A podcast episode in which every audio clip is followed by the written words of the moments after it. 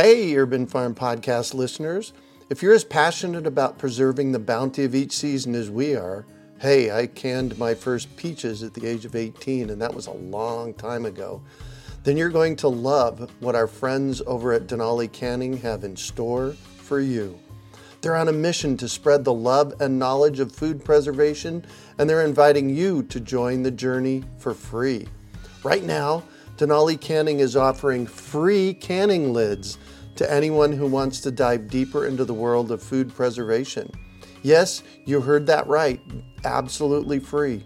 It's the perfect opportunity for both seasoned canners and those curious about starting.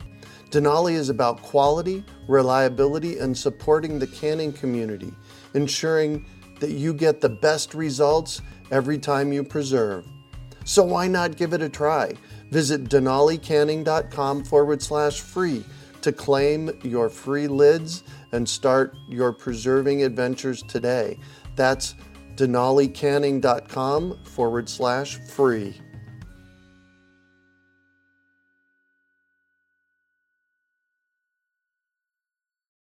Decades ago, I started growing food in my front and backyard, and I realized that my mission in life is to inspire and empower others to grow their own nutrient-dense, healthy organic food. Because of this, a lot of people have come to me with their gardening questions over the years, and that got me thinking, what if we put together a community that would help budding gardeners blossom? So I finally made the idea a reality with my Urban Farm U member program.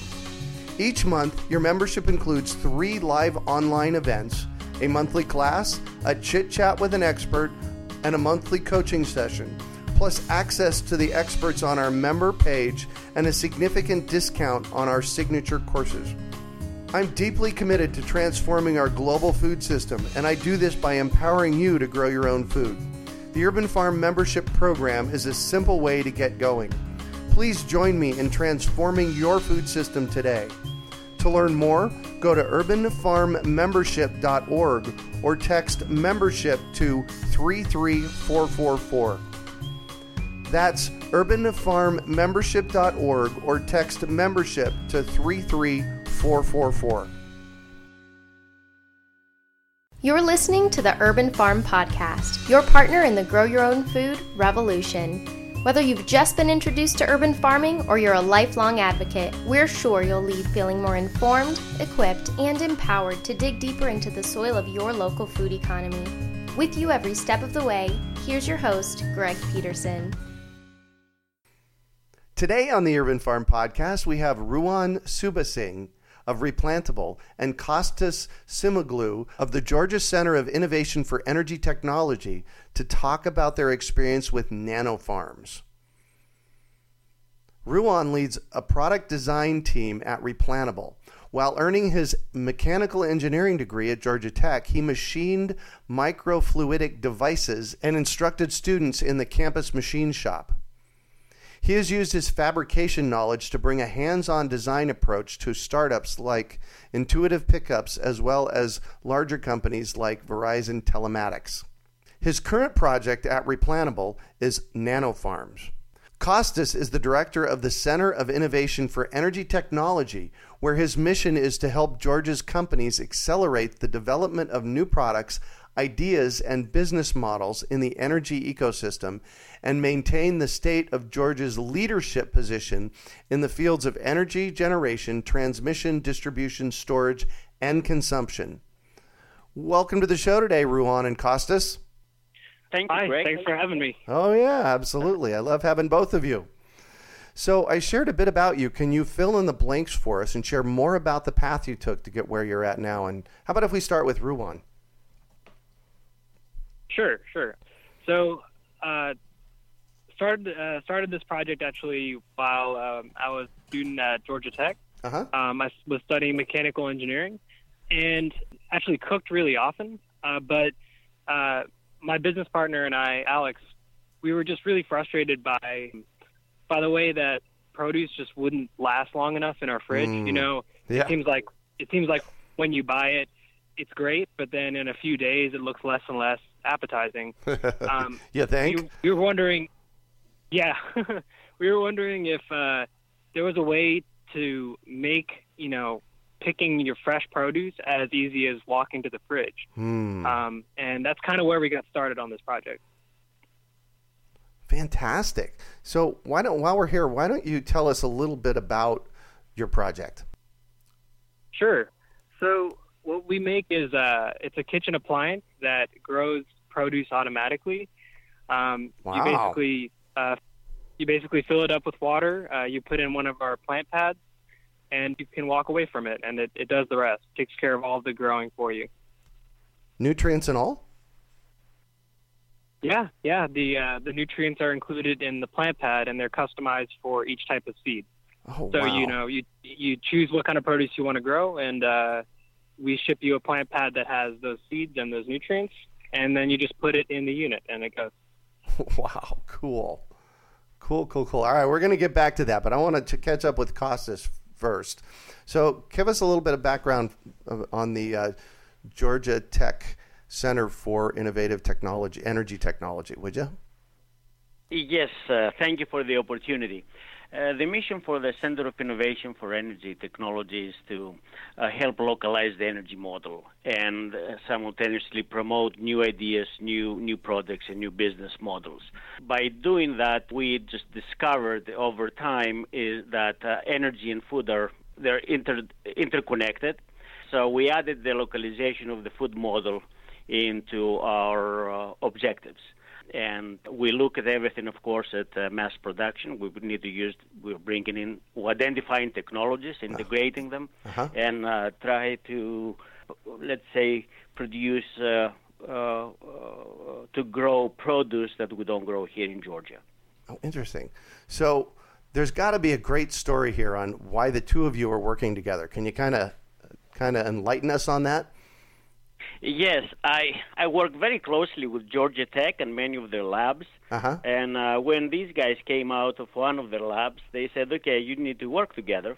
So I looked at it and I said, you know, uh, this this fits with it, it fits our objectives. Although it's a it's a small scale, I always equate it like the equivalent of a P C on your table or your laptop. Oh yes, right. And you can take it and use it at your at your convenience.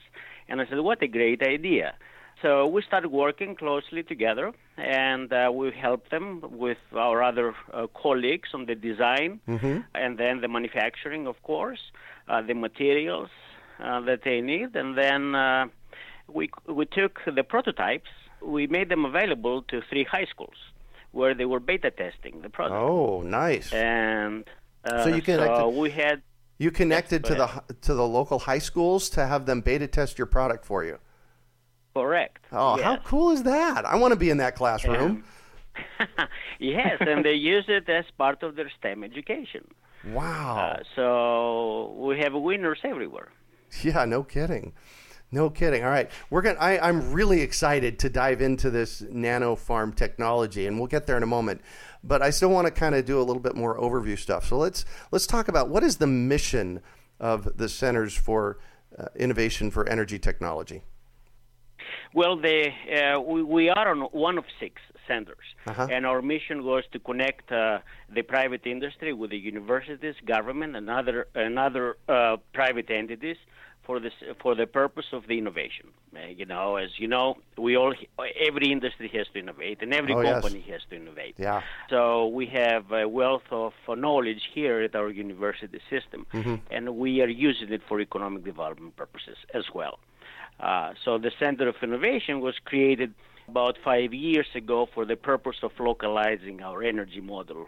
Uh, as a state, we spend over thirty-five billion dollars every year to purchase transportation fuel. Oh, yes. And the money that goes out of the state every single year. So we, the objective was to use our, what I call our unfair advantage. Uh, and localize the energy model. We have a lot of biomass, we have a lot of sun, we have a lot oh, yes. of waste, which is agricultural, yep. industrial, and consumer. How can we use these these uh, uh, sources to generate uh, energy oh. locally? So we keep the money. Uh-huh. And in the but while we're doing this, we said, you know, sometimes we cannot generate a lot of electricity doing that. We can generate smaller amounts. Right. So how can we take that energy and produce something of higher value, like food? And that's the localization of the food model came into the mix. Uh-huh. And we say, that what a great idea. We can conserve energy, we can conserve uh, water, land, by using technology in uh-huh. control environment agriculture. It was developed from the University of Arizona. Uh-huh. Yay. Uh, and so we started reading more and more and more about it, mm-hmm. and uh, then we identified the technologies that are out there around the world, and we're trying to piece them together to have our first major pro- project in the state. Nice, and that's this. Uh, that's your project with Ruwan. And it's one of the projects. One yes. of the projects. Yay! Excellent, excellent. So, from a from a like a ten thousand foot level, why is it important to localize the energy model? Well, if you go back from the history of humanity, why do we have wars? Right? First, it was food. Oh yes. The tribes were moving right around yeah. for food. Then now it's uh, energy. Mm-hmm. You know, we all try to sub- protect the supply chains. Well, think about this, and, you know, we started with two people. Now we have seven point one billion people, and in thirty-five years, we're going to be ten billion people. Yeah. How do you feed us all? Oh, yes. So we have to use technology. Uh-huh. And and and uh, for purposes of not only security, but for health and nutrition. When you grow food in a controlled environment, agriculture, uh-huh. uh, you don't have chemicals, you don't have pesticides, no pollution, anything. So you are addressing many, many, you solve many problems, in other words. Yeah. yeah. So it is it is hugely important. Nice. So this is one of your projects. Uh, are you, do you have any other projects around localizing the food model that you can talk about? Uh, in about uh, one month, I will, I would be, I will be. Uh-huh. All right. Okay, good. So then I want to definitely stay in communication because I am all about creating local food systems and local food economies. So, okay. so how did you help Replantable? Well, initially, as I mentioned, we we introduced them to another group at Georgia Tech in mm-hmm. the manufacturing. So they helped them with the design of the product and the materials and the prototyping. And then we introduced them to a company to help them with the outsourcing, the production mm. of this. How can you oh, source yeah. the materials and produce them and, and, and produce it at a, at a, at a, you know, low cost, yeah, uh, so to speak. And then the other part, when we produced the prototypes, uh, now we needed the beta testing, and we wanted to have a win-win situation, uh-huh. uh, and that's why we introduced them to high schools. Yeah. So the students are using it as part of their STEM education. Nice. They're giving us ideas of how what, what they wish to see. They learn, and also they understand the benefits of controlled environment agriculture. Mm-hmm. And these guys are going to be the innovators in ten years from now. So. Yeah, exactly. So I have a I have a question for you. Do you have one of those sets of students that were like stellar in the high school? They, uh, no, they was just part of their science class. Uh, one of the schools that we, we have pictures that we can send you, Ron. Uh-huh. You know, you can send them some pictures from Benjamin Mays High School, which is in downtown Atlanta. Oh, nice. None cause... of these folks have gardens or farms. Yeah, no, exactly. Not even in, yeah. Because I would love to have a, a group of them on the show. I would love to interview yeah, a group of those that. students. All right, let's do it. Let's do it. So let's jump over and talk with Ruwan about Replantable. So we got that you, you know, this was a real-time issue for you. It's like you can't get fresh food. What do you do about that? Right. Um, right. So how did you come up with this idea of nanofarms, and what are they? I mean, it was actually it was actually quite a journey to get to the nanofarm concept. Uh-huh. Um, we, I want to hear about that. We actually, oh, sure, sure. So I can start, you know, way back. The first thing we did actually was we entered a sustainability-focused competition at Georgia Tech. Uh-huh. And it was it was with uh, technology that we had developed um, that would keep food alive during transportation. Mm-hmm. So so basically, it, it was this root container that you could snap on produce at the farm, and then when you ship it, it stays alive, rather than having to refrigerate it and, you know, keep it in this cold chain the whole time. Wow. And um, so what, hold on, what'd you do with that really technology? Be- that sounds like a great technology too. I mean, actually, a lot of that is rolled into the plant pads that we use now. Um, All right. So that was just kind of the beginning of this whole process. Um, we so, I mean, you can see what we were trying to aim at. We were trying to get, you know, fresher food. And, and the other thing is that we looked into this issue a little bit further and, you know, from a higher level point of view. Right. We saw that not just not just are consumers frustrated with produce going bad in their fridge. Uh-huh. Um, that it doesn't just go bad in consumers' fridges. It goes bad during transportation. Mm-hmm. You know, it goes bad on the supermarket shelf. Mm-hmm. And, you know, when it all said and done, more than half of the fruits and vegetables we grow in the U S are just thrown away.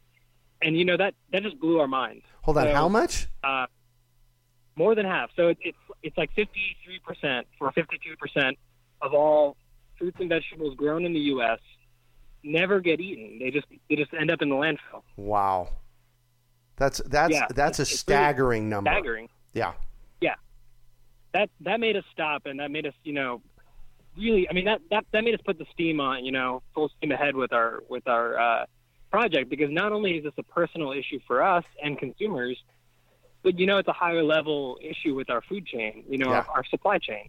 And that's kind of where we got this paradigm shift where we kind of realized that we've evolved into treating food like we treat iPhones or something, you know, mm-hmm. uh, produce them you know, uh, in mass quantities, put them on trucks, ship them, you know, warehouse them, you know, and all this takes weeks. So by yeah. the time, you know, consumers get the food, you know, it, it's technically there and it, and it looks okay, yeah. but it's really not fresh anymore. Yeah.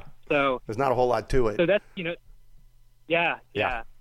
So uh, getting back on track, uh, the that root container idea was was a was a way was one way we thought that we could we could reduce the amount of food that's spoiled during transport and right. get fresher food to customers. Uh huh. Wow. Um, so so that didn't work out. Um, it was actually a, a bit of a failure. That's all right. And that's how we learn, right? Yeah, yeah, and um, it was it's partly. I mean, it, it was a business. You know, it was a business thing. We didn't understand our customers well enough because uh-huh. the the customers for that are farmers, and uh, when it comes down to it, it's bottom line, right? Yeah. These these farmers make hardly anything, yeah. you know, margin wise. The margins yep. are very thin on produce very. that farmers grow. Yeah. So they can't add, you know, a, a twenty-five cent container to every every uh, plant that they ship. Right. So that didn't really work out because the consumers are the ones, you know, benefiting from this, you know, fresher food. Uh-huh. But the person that's going to have to pay is the farmer who can't afford this technology. Right. So that's when we decided to look down the supply chain and, and actually see, you know, are there other innovative ways to deliver fresh produce to people, you know, with less waste and less, you know, energy use than mm-hmm. the current system. And then that's kind of when we landed on these, these home growing systems. Um, but then we wondered, you know, why, why aren't people just doing this already? You know, cause you know, the, there's, there's plenty of people that have gardens and oh, they yeah. grow their own food. Yep. But why isn't it, why isn't it a majority of people? You know, if, you know, if it's that simple as, you know, putting seeds in the ground uh-huh. and harvesting your food, yeah. why, why doesn't, why doesn't everyone just do that? Yeah, that would be nice. Um, it's not quite that simple, but that's a good question. Yeah. What did you find? So, so we went we went and talked to a lot of people, um, and we, we mostly talked to people in cities, mostly in Atlanta. Uh-huh. And, you know, the number one reason people don't grow their own food is just takes too much time. Mm-hmm. I mean, they so a lot of them actually had tried. So, you know, over over ninety-five percent of the people we talked to um, had had their own garden at, at one point. Mm-hmm. But then you ask them, are you still gardening? And, you know, the answer is always no. And, it, you know, they, they make it through one season. Right. But but it just took too much effort. And some of them, you know, just weren't successful. You know, you got to have a green thumb. And, you know, that phrase exists for a reason. It, it's not it's not simple. It's not foolproof to grow your own food outside. Right. So that's when we, uh, that's when we thought that there could be a solution to make it foolproof. Uh-huh. And this is and this is when you created Replantable.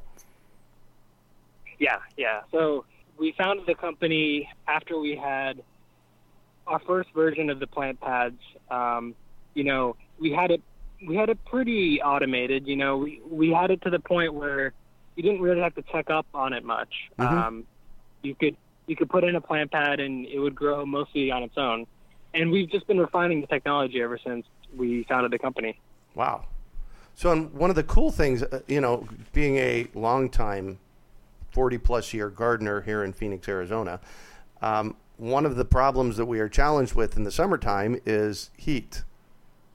So, you know, right. we really can't grow food in the summertime here.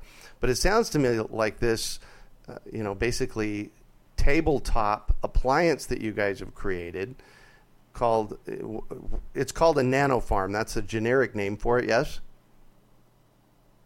Uh, that's the specific product name for it. Oh, yeah. your your product name is Nanofarm. Yeah. Mm-hmm. Great. So it seems to me like, you know, with your with the Nanofarm, you can grow three hundred sixty-five days a year. Definitely, and and a lot of our customers right now are um, they're actually in Alaska, and uh, ah. they have the they have the problem of, you know, when they go to the grocery store, they're looking at, you know, five six dollar heads of lettuce. Yep. So yeah. It, it already makes economic sense for them as well to be able to grow all year. The Nanofarm basically relies on uh, basically the microenvironment that you have in your home. Uh-huh. You know, if you're comfortable in your home, uh, plants are going to be comfortable too. Yeah. All right. So I'm excited. I would love to get one of the, get my hands on one of these. Uh, so let's just say I ordered one, and you know, it's like Christmas the day it arrives at my house. Uh, you know, I get to open this box, and there's this new food growing toy in there for me. As I open the box, what am I going to experience? Tell me about that.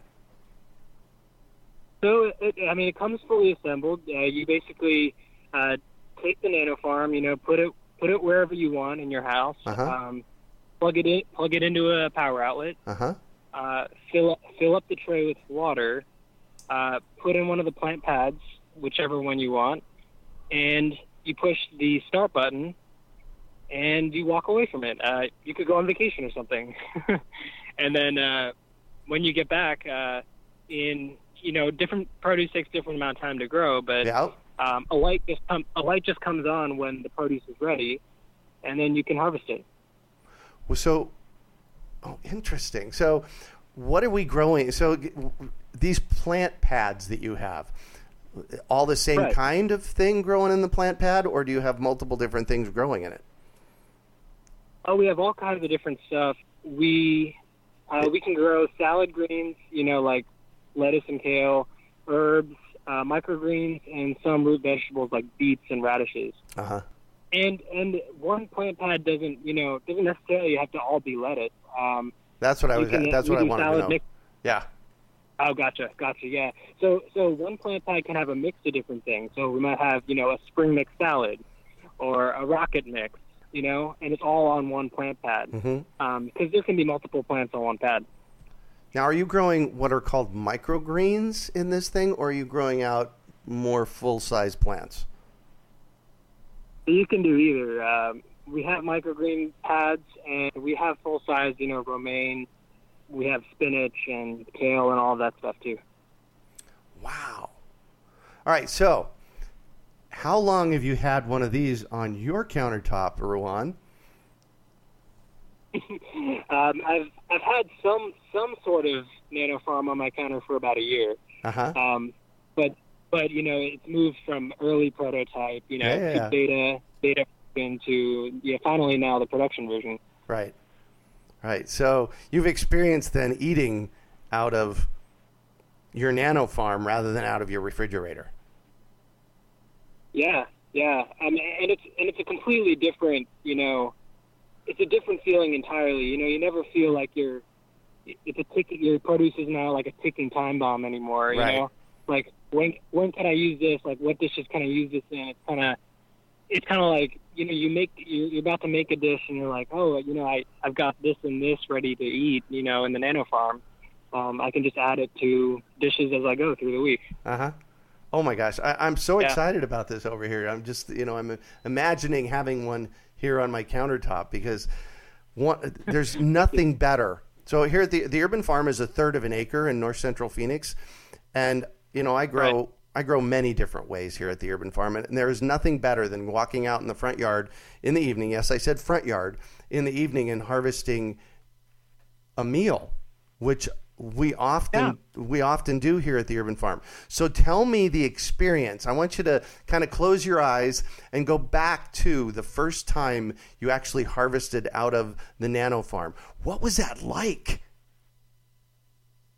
I mean, it's it's pretty amazing. Like, I mean, we had, we had had it described to us by, I mean, we actually have customers that are that are farmers, and you know they they have acres and acres, and until you kind of experience seeing that food grow uh-huh. in front of you, yeah, and and just you know picking it directly onto your plate, it you know it feels so natural.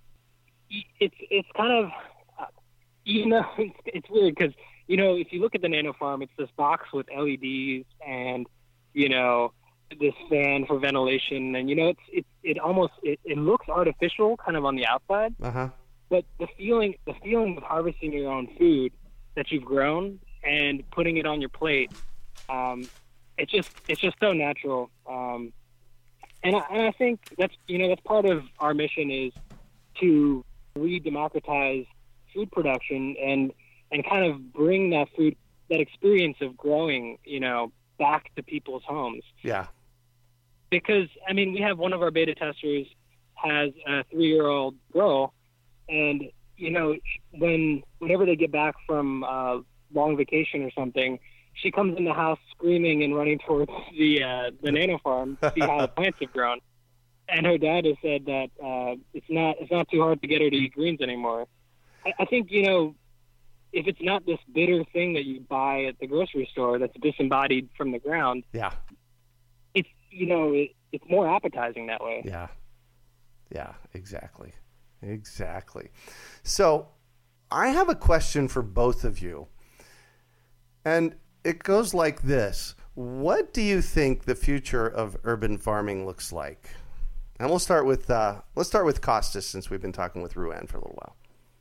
I believe that uh, uh, more and more uh, we're going to be growing the food where it's consumed, uh-huh. so we don't have to bring it from thousands of miles away. Yeah. It makes no sense. Mm-hmm. Uh, a lot of things can happen on the way, uh, not only for food security, but also for, for health and nutrition and so forth. So we're going to be growing more and more. The technologies will be will be getting better and better. They use those systems in Europe already, uh, in Central Europe, in the Netherlands, Belgium, and so forth. We haven't been using these systems here, here because yeah. we have plenty of land. We had California. Uh, but, uh, again, now the, the, the attitudes are changing, yeah. and uh, and uh, I think you're going to see more and more of it, more of these urban farms, so to speak, or any other uh, controlled environment agriculture yeah. or, uh, we're going to be built next to the big cities. And then more devices like uh, uh, the Nano Farm, uh-huh. uh, like the replantable device. You're going to see more. You're going to see more improvements, and we're going to see technology added to this. Yeah. I can see this uh, in in few, couple of years down the road, and, and, and my Nano Farm is connected with your Nano Farm, and and uh, and uh, Ruan's Nano Farm. We exchange recipes, you yeah. know. Oh yeah. Uh, over the uh, you know over the internet and stuff. Yeah. Wow. Cool. Ruwan, what's your thought on the future of urban farming? Oh, yeah, I think I think picking up on uh, what Costas was just saying, I could I could definitely see, you know, uh, your your uh, two doors down apartment neighbor is growing tomatoes and you're growing blackberries, uh-huh. and uh, you know, and there could even be a you know social marketplace online where you can figure out who's growing what, and, you know, if you need this for a recipe, you can walk right down the hall. And, you know, kind of similar to the way subsistence farming used to be, yeah. but, you know, denser, you know, in an urban environment. Yeah. Um, and I think this hyper-local food, um, it's really the extension of the lo- local food movement. We've seen, we've seen farms get bigger and bigger uh, uh-huh. historically, as industrialized agriculture took hold. Yep. Um, and now And now we're seeing the value of smaller and smaller farms, yeah. you know, out, out in suburban and, and rural areas. And I think it's about time for uh, urbanites to get on board, too. Yeah. And I think uh, a lot of it has to do with reducing the energy costs of the food uh, production and yeah. distribution system. Right. So the you know the L E Ds we use, uh, we use uh, less than so a nanofarm uses less than a dollar of electricity per month. Mm-hmm. Um, that's only possible because of these L E Ds that came out last year. Oh um, right, of course, because the technology re- improved. It's crazy. I mean, you know, you know Moore's law. Uh, it applies to L E Ds, which is crazy because, you know, L E Ds don't improve computing power. They they produce more and more light with less electricity. Yeah. I think we might see a shift in the future uh, rather than uh, shipping, you know, taking, you know, growing things on farms mm-hmm. and shipping them thousands of miles to urban centers. We might uh, put solar panels out where there's plenty of sunlight yeah. and ship light essentially into cities where they can grow food. Yeah. And I believe that could be a more carbon uh, carbon effective and energy effective way for uh, people in the urban environment to grow food. Excellent. Excellent. Well, I've been saying for quite a few years now that I believe the solution to our f- local and global food systems problems are local urban farms. So we're on the same page there. I love that. So, Ruwan, yeah. I, I noticed that I didn't ask you a question that is kind of obvious, and that's how much food can you grow in this thing? So one nanofarm, uh, you can grow, if you're growing uh, salad greens, mm-hmm. say you're growing lettuce, for example, you can grow two of those boxes of salad at the grocery store. Oh, yeah. So you can grow about two of those off of one plant pad. Oh, okay. And that takes four weeks. And that takes four weeks to grow. Uh-huh. In terms of, so an, another example would be if you were to grow an entire plant pad of basil, uh-huh. that would be about six of those uh, little herb packs that you buy at the grocery store. Oh, right.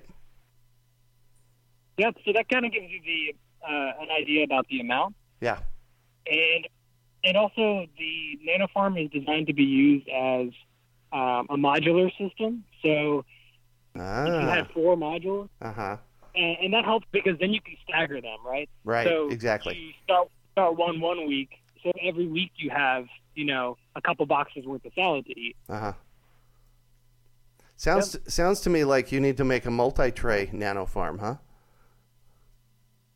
You know, that's in the future. Uh, yeah. We actually will be releasing products that do, you know, tomatoes and peppers, uh-huh. and the eventual goal is to have a fridge-sized appliance, you know, that that makes it pretty much unnecessary to go to the grocery store to shop for your produce. Nice.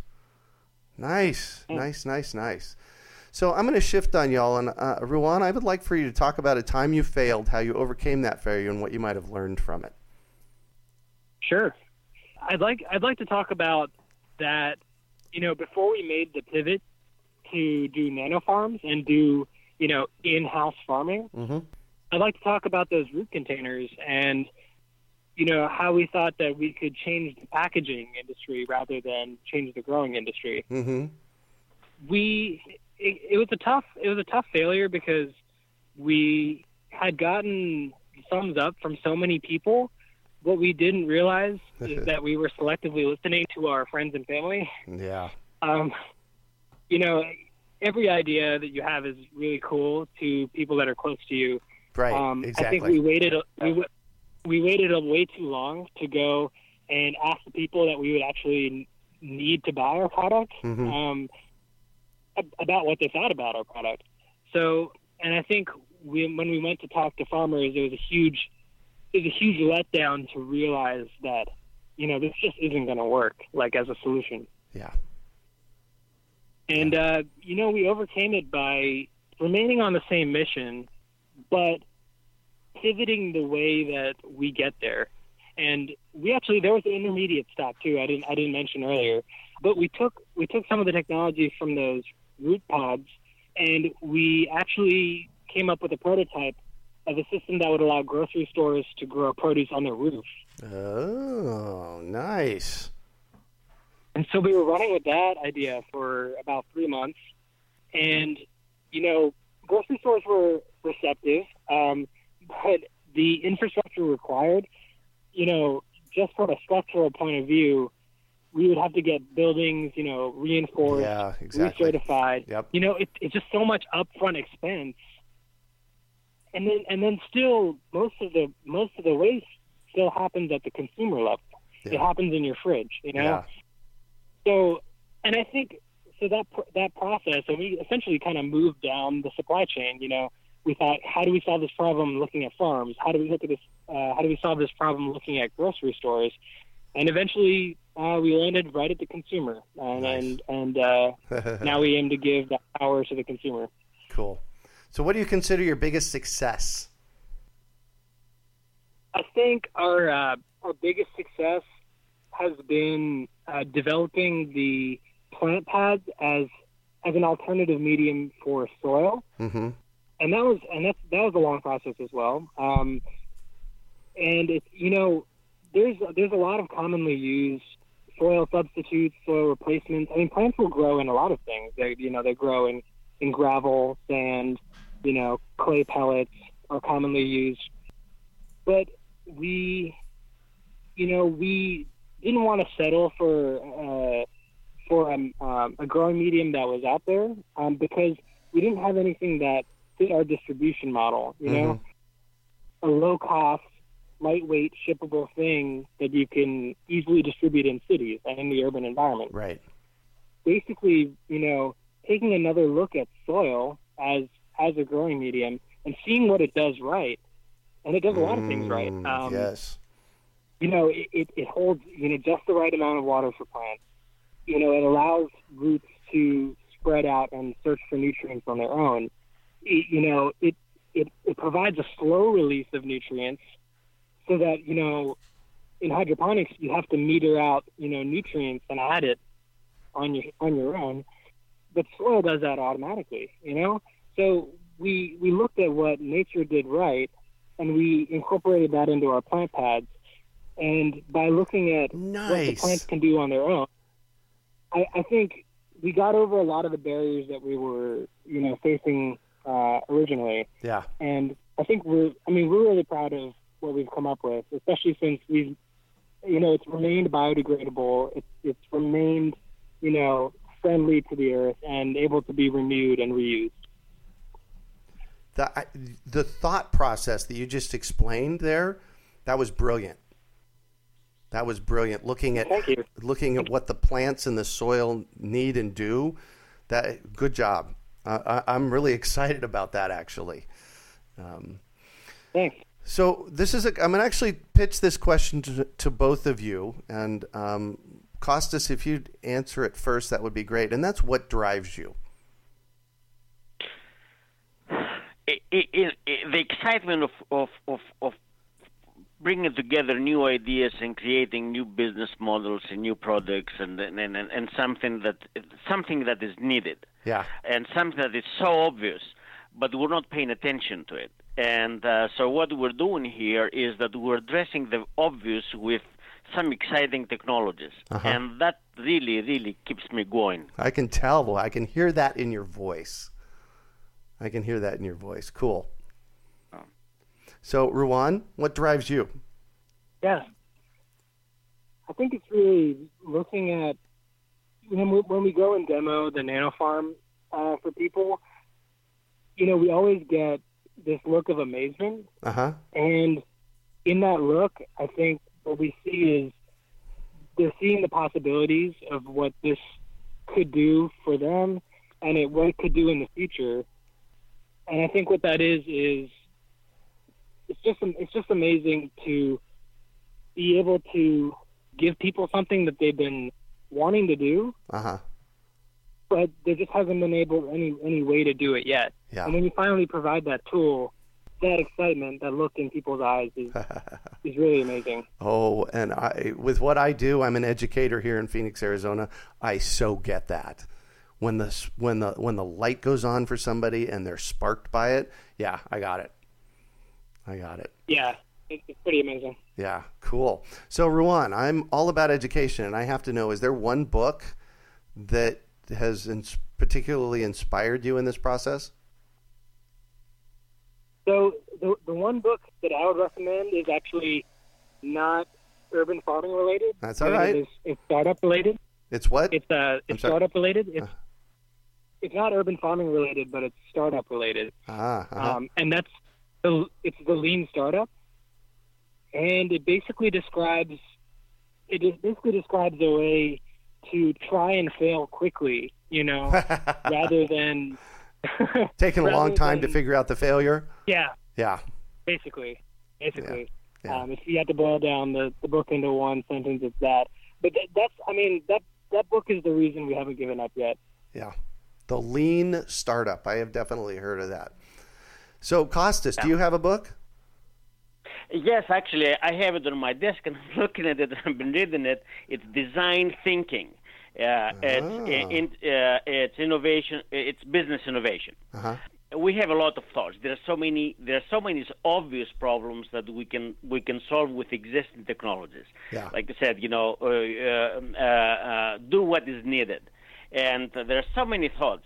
And and I'm reading this book of Design Thinking, this, uh, actually written by a Brazilian group. The gentleman graduated here from Georgia Tech in uh, in uh, industrial engineering, industrial design, and he took those processes of, of designing a new product and, and implemented it into the business models. Yeah. And it's fascinating. I'm reading this, and it kind of puts my thoughts together, helps me put nice. my thoughts together. So nice. That's the book I'm reading right now. And the name of it again? Design thinking. Design thinking. Ooh, that sounds like a good one Business to read, too. Innovation, yeah. That's why I do this. Well, part of the reason I do this is to get ideas for reading new books. So thank you for sharing that. So what one final piece of advice do you have for our listeners? And let's start with you, Ruwan. I think my piece of advice for listeners would be if if there's a if there's a problem out there and you're passionate about solving it, it can definitely be broken down into small pieces mm. that, you know, you can look at individually and, you know, and, and this is this comes mostly from our learnings from developing the plant pad, but you can break it apart into really easily surmountable, you know, things. And when you put it together, it becomes this amazing solution that when you look at from the outside, it becomes, you know, it's impossible to see that it was a series of small steps. Yeah. Yeah. Cool. And Costas? I love what exactly what uh, Ruwan said. Uh, start with, uh, take small pieces and start with what is needed. Yeah. And uh, and then, then go to what's possible and then create the unthinkable. So, I mean, we there are so many obvious needs in that, that humanity needs. Uh, I mean, we need this market. Uh, my, my background is this, the technology industry, and I yep. remember, you know, in the eighties and nineties, they were developing software that were helping improve productivity and, mm-hmm. uh, and our lives. Now, all we're doing, we shifted into making apps that for entertainment. Yeah. And we have forgotten how to... To, to to go back and start thinking and creating uh, the applications or devices that will improve our lives again. Yeah. So, and that's where the focus should be. Yeah. Perfect. Perfect. Well, thank you both so much for joining us on the show today and sharing your experience with us. It has been a treat chatting with you. So I have one more question for you both, actually. Uh, first of all, where can we find out more information about Nanofarms? You can, uh, if you're interested in finding out more about the Nanofarms, you can go to our Kickstarter page. Okay. Um, if you go to Kickstarter and type in Nanofarms, that page will pop up. It's got plenty of resources for you to find more. Perfect. And we'll have uh, we'll have your information on your podcast page here at the Urban Farm, and that'll be at urbanfarm dot org slash nanofarm. So we'll build that into it as well. So, and how do we get a hold of you, Ruwan?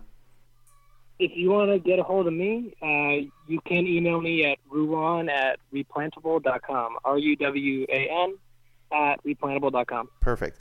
And Costas? And the, And the company, the, the company has the website, w w w dot replantable dot com. So Perfect. You can find all the information on the product. And for us, we're under the georgia dot org, where the uh, we're, we're the at the Georgia Department of Economic Development. It's georgia dot org slash innovation, and you'll see all of the centers of innovation that we have, and one of them is me, energy. Fantastic. Well, it has been an absolute delight hearing from both of you on this project today. Thank you so much. And that's Thank it. Thank you so much for the opportunity. Absolutely. That's it for today. Thanks for joining us on the Urban Farm Podcast. Decades ago, I started growing food in my front and backyard, and I realized that my mission in life is to inspire and empower others to grow their own nutrient-dense, healthy organic food. Because of this, a lot of people have come to me with their gardening questions over the years. And that got me thinking, what if we put together a community that would help budding gardeners blossom? So I finally made the idea a reality with my Urban Farm U member program. Each month, your membership includes three live online events, a monthly class, a chit-chat with an expert, and a monthly coaching session, plus access to the experts on our member page and a significant discount on our signature courses. I'm deeply committed to transforming our global food system, and I do this by empowering you to grow your own food. The Urban Farm Membership Program is a simple way to get going. Please join me in transforming your food system today. To learn more, go to urban farm membership dot org or text membership to three three four four four. That's urban farm membership dot org or text membership to three three four four four. We hope you enjoyed today's episode of the Urban Farm Podcast. Remember to listen three days a week for tips, advice, and resources to help you on your journey with urban farming. You can find us on the web at urban farm dot org or send us an email to podcast at urban farm dot org. In the words of Vincent van Gogh, great things are done by a series of small things brought together. Be encouraged that with each lesson learned and skill developed, you are one step closer in the direction of your dreams. Hey, Urban Farm Podcast listeners. If you're as passionate about preserving the bounty of each season as we are, hey, I canned my first peaches at the age of eighteen, and that was a long time ago, then you're going to love what our friends over at Denali Canning have in store for you. They're on a mission to spread the love and knowledge of food preservation, and they're inviting you to join the journey for free. Right now, Denali Canning is offering free canning lids to anyone who wants to dive deeper into the world of food preservation. Yes, you heard that right, absolutely free. It's the perfect opportunity for both seasoned canners and those curious about starting. Denali is about quality, reliability, and supporting the canning community, ensuring that you get the best results every time you preserve. So why not give it a try? Visit denali canning dot com forward slash free to claim your free lids and start your preserving adventures today. That's denali canning dot com forward slash free.